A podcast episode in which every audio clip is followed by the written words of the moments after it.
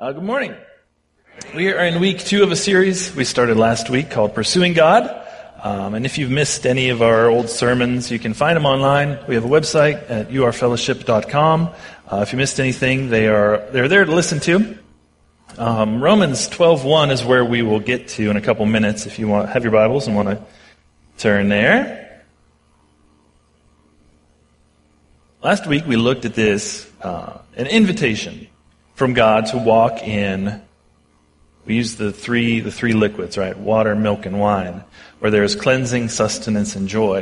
And what we said last week was that what, what has to happen, uh, is what has happened to many of us is we've been given these, uh, these great promises of God, right? We've been told that there is peace, joy, and intimacy with God, and there's a, there's a life where you can walk with Him and know Him uh, and he fills your soul, but that has kind of eluded a lot of us. So what we do is we kind of concentrate on the old instead of uh, having what is new stimulated in, it in, stimulated in us. So instead of pursuing God ferociously, we walk around trying to by sheer will kind of make ourselves better, rather than letting God, who uh, who can do the healing and sustaining, uh, and, and He does that in the midst of our pursuit. So I think what happens is, is we maybe subconsciously kind of start hoping there's going to be this Sunday morning or a retreat or a event, an event in our lives, right? Or, or maybe a sermon that gets delivered and we hear it and then just all the weight is lifted off of us and I'll just, you know, walk in the fullness and the promises of God if I hear that one sermon. We never, maybe we'll never struggle again and we'll just float around in intimacy with God. So there's maybe some of us kind of waiting for that sermon. So it's my fault, you know. But, but there's this kind of this thought process. It is a way of thinking that I've found myself in from time to time, and maybe you see this in your own life. And if you're not careful, you'll catch yourself there. And there's these ways of thinking, our thought process uh, can, can slow down or altogether stop our spiritual growth. That is why the Word of God is very, very concerned with the life of the mind. Where the mind goes, the life will absolutely follow. The life will follow the mind. And so the Bible is going to say a lot about the mind.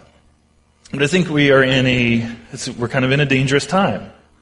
Because we, like we talked about last week, there is this pull on us in this culture to kind of veg out. To, to not think about deeper things and to kind of take a passive approach when it comes to the life of the mind. The problem with that is uh, the world is not taking a passive approach to the life of your mind. Right? The world is being very, very loud in your mind. So, so I have to bite my tongue when I hear parents say things like, uh, I'm not going to tell my kids what to believe. You know, okay, that's fine, but just understand you're the only one on the planet not telling your kid what to believe.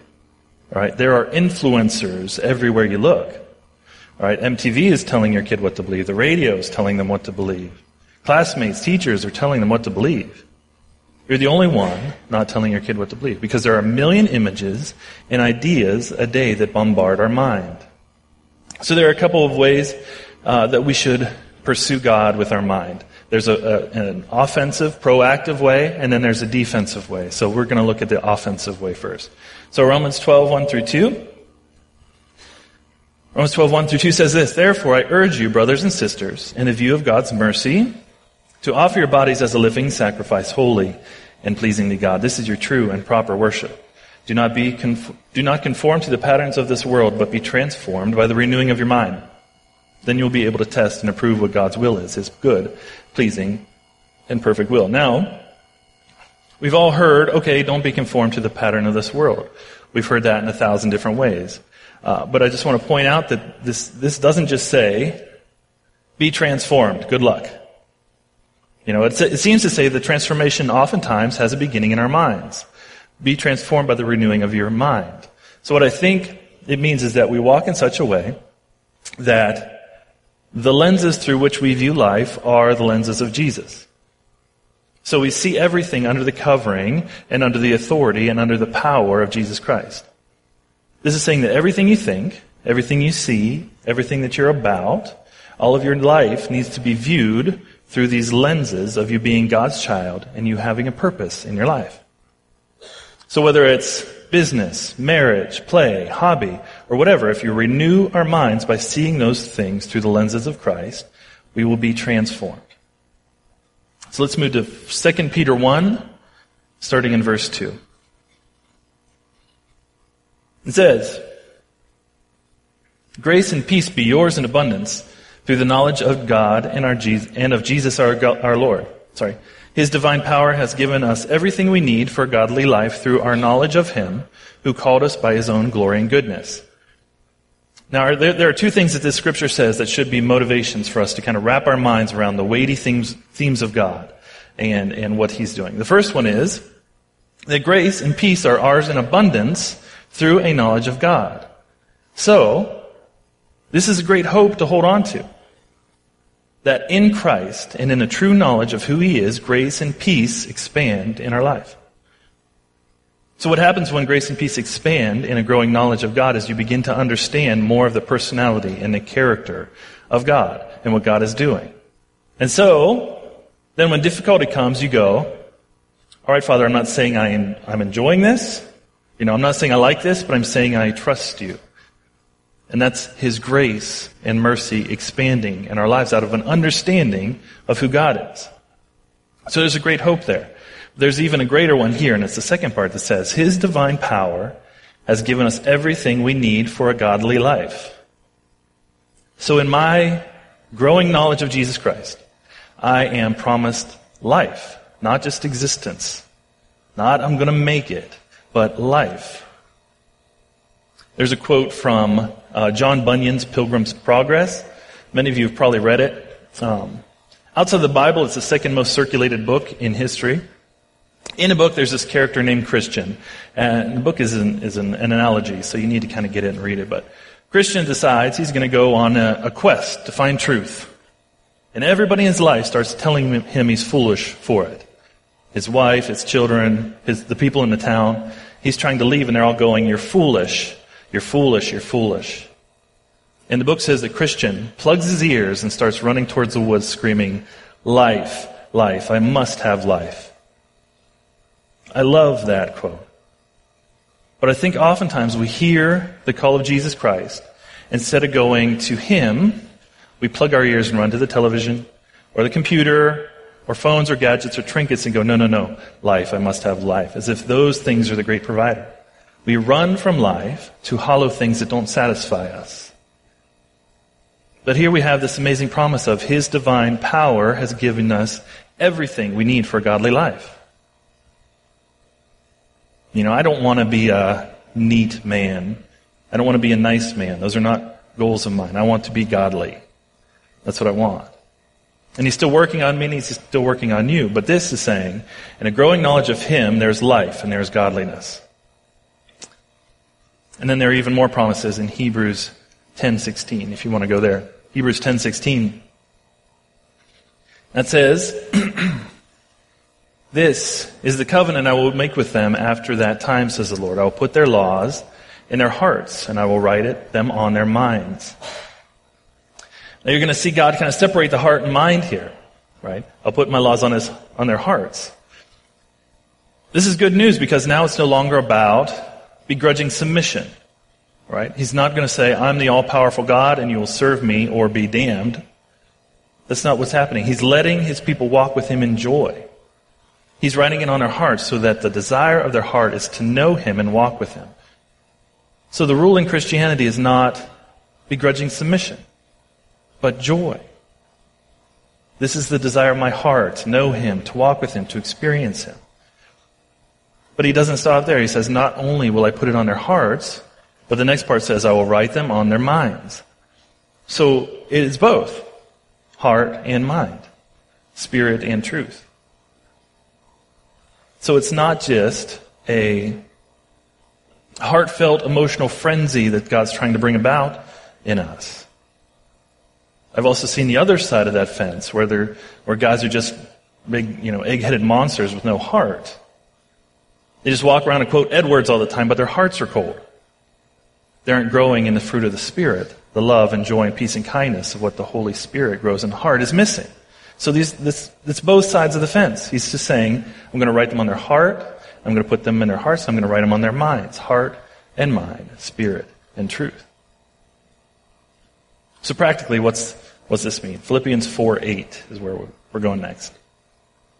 I love this text, and here's what it says. There are, there are two things that are going to be commanded here, so I want to pick up on them while we're reading. It says, Finally, brothers and sisters, whatever is true, whatever is noble, whatever is right, whatever is pure, whatever is lovely, whatever is admirable, if anything is excellent or praiseworthy, think about such things. So we've got, we've got two commands going here. The first one is this. You need to identify what is good, what is noble, what is lovely, what is excellent, and what is worthy to be praised. So we don't get to run through life vegged out.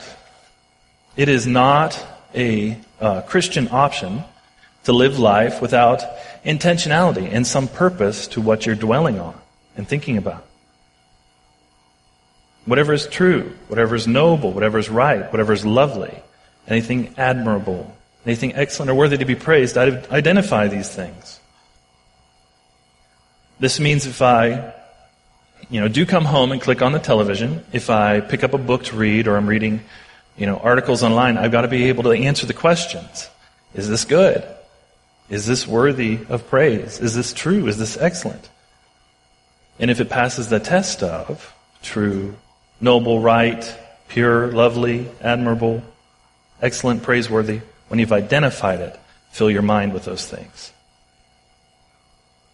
I think that you and I have to become very critical about our intake and then begin to look at all things with a godly, Christ centered, God saturated worldview. You know, the example I like uh, is the movie Gladiator. All right, it might surprise you, but the movie Gladiator is 15 years old now. But I still really like that movie. Um, it makes me want to, you know, pick up some dirt and rub it in my hands and fight somebody, you know. It's just great. It kind of stirs up all this manly stuff in me. Um, it's just that kind of movie. But in the middle of the movie, they do this, this shot of Rome. The whole movie is kind of about the greatness of Rome, which is something that I'm very interested in. So I'm watching Gladiator, and I begin to think about the history of Rome and what Rome brought to the world that enabled the gospel of Christ to spread like it did. You know, before Rome, there weren't roads, there were no laws, no, you know, to protect people, there were no cities. It was Rome conquering the Greeks that made Hellenism possible, and you had the spread going everywhere. And so there were cities, and you got Apostle Paul, who headed out to the cities to proclaim Christ, and, you know, people getting on boats and going to other cities, and that's how the gospel spread. And I, I think that that is watching a movie with God-centered lenses. You know, or you're watching sin and its devastating effects on our lives. You know, Hollywood really has, they know how to turn the switch on us. You know, how many times have you been to a movie where, where by the end of the movie you're cheering for the bad guy? You know, they make him out to be this good guy, but he's kind of the lesser of all the evils, but, you know, but you, we've all seen a movie where the criminal is trying to get his money back or survive and he ends up hurting himself. And we're just like, oh, that's just horrible. No, it's not. Right? That's what happens when you're living like that life. That's what happens. But we, but we have to be able to learn and watch our intake and think about the things that we're seeing. Whatever is right, whatever is pure, whatever is true, think upon these things. Now, why is that, why is it so difficult for us to, with our minds, focus on who Christ is and think deeply about who he is and follow through thoughts uh, through into application? Why is that so difficult for us? I think that Part of, part of it is that we have an appetite for what is sinful, and we, when we begin to taste what is holy and righteous, we don't even know what to do with it. You know, I'm not, I'm never going to tell you what to watch or what not to watch. But please don't pretend that when you watch TV, your mind is not being fed. You are feeding your mind every time you turn that thing on, every time you read a book, every time you listen to music, every time you look at a billboard on your way down the street, and every time you pick up a magazine, every time you introduce into your mind anything visual, anything that's read or anything that's watched, you fed your mind. So when you begin to try to kind of wean yourself or wean your mind off this constant, kind of constant meal of worldly, fleshly trash and begin to try to eat what's holy, you have to expect some friction and some frustration. Like, how easy is it for me to watch TV? How difficult is it for me to try to hang on to the word for a couple minutes? How easy is it for me to flip through the channels? How difficult is it for me to read the Bible? You know, you, surely you can even see the spiritual implications and spiritual battle that goes on there. Why can you pick up a fictional book and read it for hours, yet you try to get into the Word and it's much harder? I mean, you can't tell me it's not an interesting book, right? I mean, you've got everything from murder to romance to wars to bears coming out of the woods and killing teenagers. I mean, it's, it's exciting stuff in that book. So what's going on? There's something very spiritual going on there. I think we don't know how to get our minds around God because we've eaten so much junk for so long that to eat what is healthy and good for us tastes weird at first. So we just kind of give up. and I think the other reason is that we're in a rush. We're just in a maddening rush. That's not changing. Funny thing is that we, they come up with, you know, technologies that help us save time. So we save the time and then cram more trash into our save time. You know, that's what we do. We're like, oh, I can get my email streamed right to me. Well, that means I can add nine more appointments to my already crazy schedule. That's what we do. That's all technology has done for us. So I've got to have some places where there's no technology to beckon me. I think you have to have proactive, scheduled, intentional time to study and pray and think on the things of God. And that's not going to look the same for everybody. I've spent a lot of time trying to kind of figure out how my mind works and what stimulates my mind. You know, there's something about cold weather overcast skies, the smell of coffee that makes me want to study. There's something about being out in nature. There's something about walks in the woods. There's something about having a, you know, a notebook or a journal and a nice pen. You have to have a nice pen. Right? I'm kind of a pen addict. Some people are addicted to heroin. I'm addicted to pens. There's something about those things or situations that makes me want to press in. There's something that triggers something in my mind that makes me want to absorb truth. My, my wife and I have spent time discussing how our minds work and how we learn. My wife doesn't really learn that way. She just kind of places books on her head and the information flows into her mind. But she's amazing. She's very different than I am. So there's a lot of my life and a lot of my thinking and learning that is built around how I know my mind works. when I know I can absorb information, I know my mind is really engaged. So I try to walk in that. But a lot of us, we're rushed and we don't have time to figure it out. We don't think deeply about how to learn and press into God. We don't think back and go, what is it? What was it in my life in those times that I was really growing in Christ and I was really learning in Christ? What were the things that worked me toward that and moved me towards that?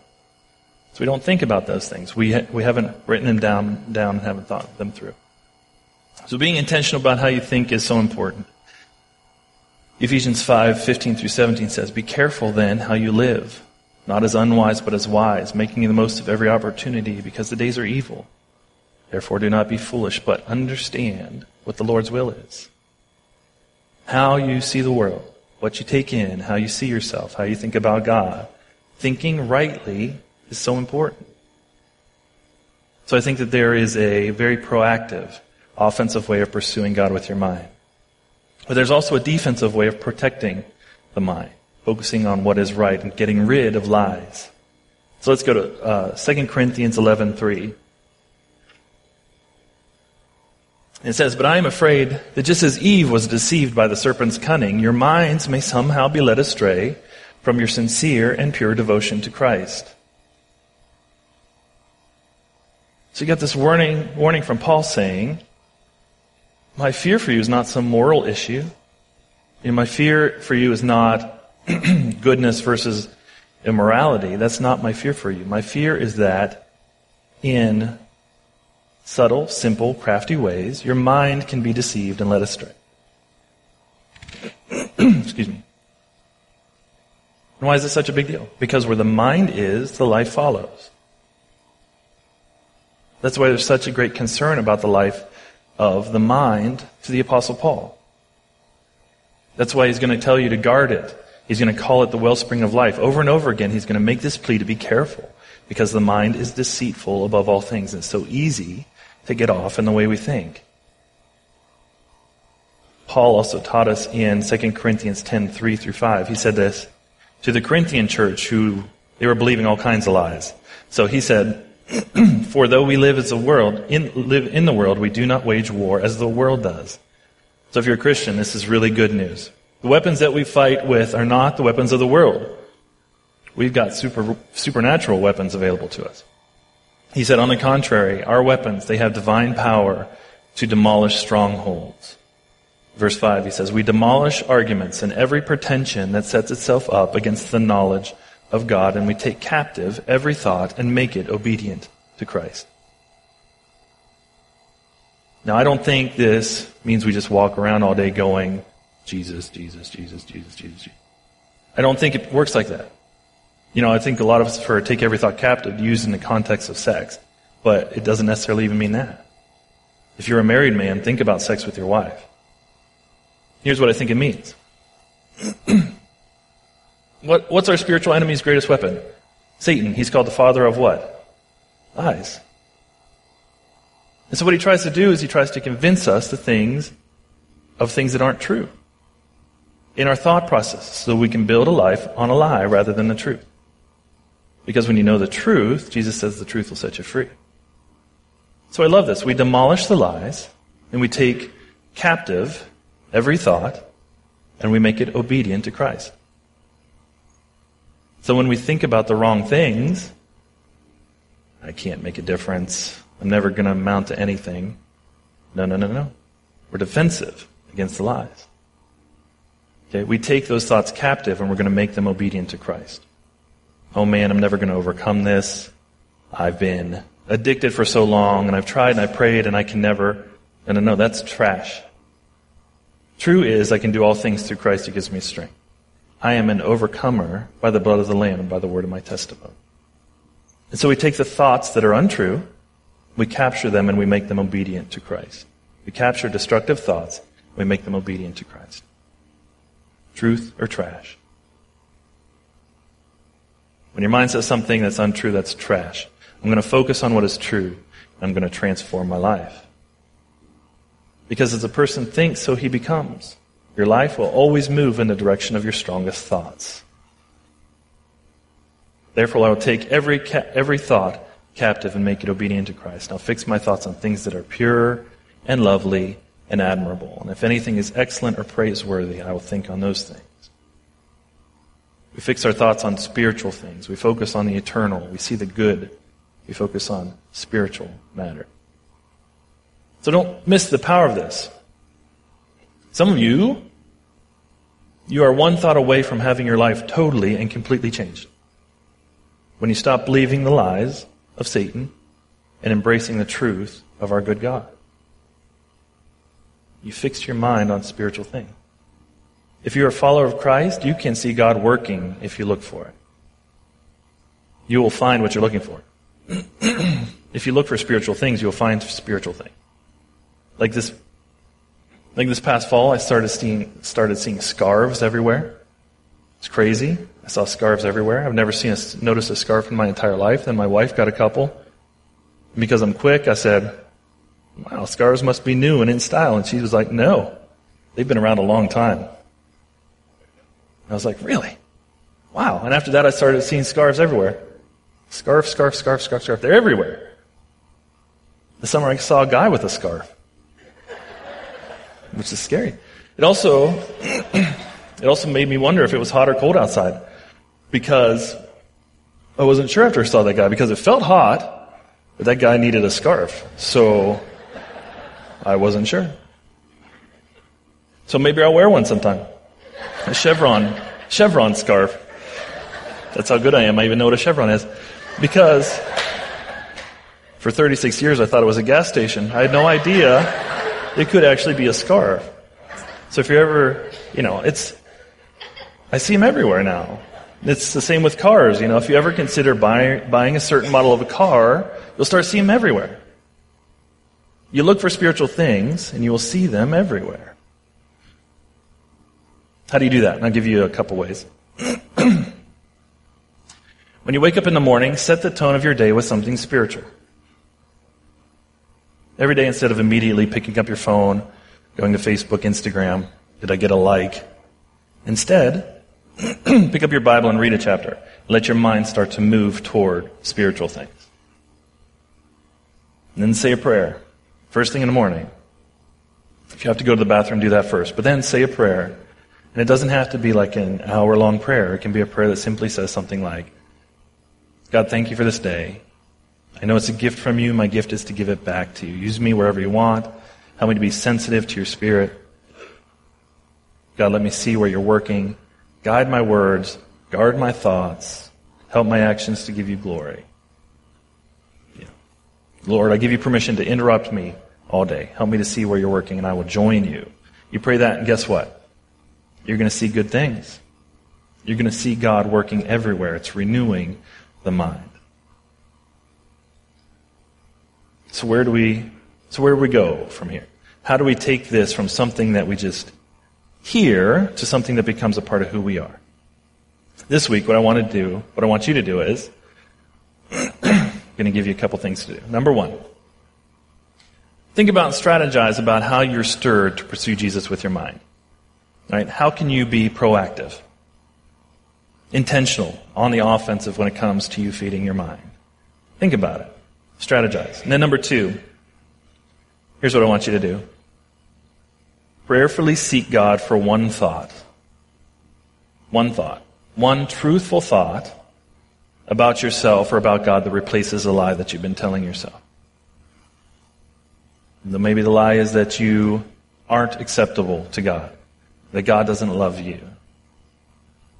Maybe it's that you'll always be stuck where you are now or that you can never get over what's going on in your life, or that you will never have joy or peace, or that God doesn't love you, or that whatever that lie is that you've been telling yourself, I want you to replace it with one small thought, one small truth that could result in a bigger change than you could ever imagine.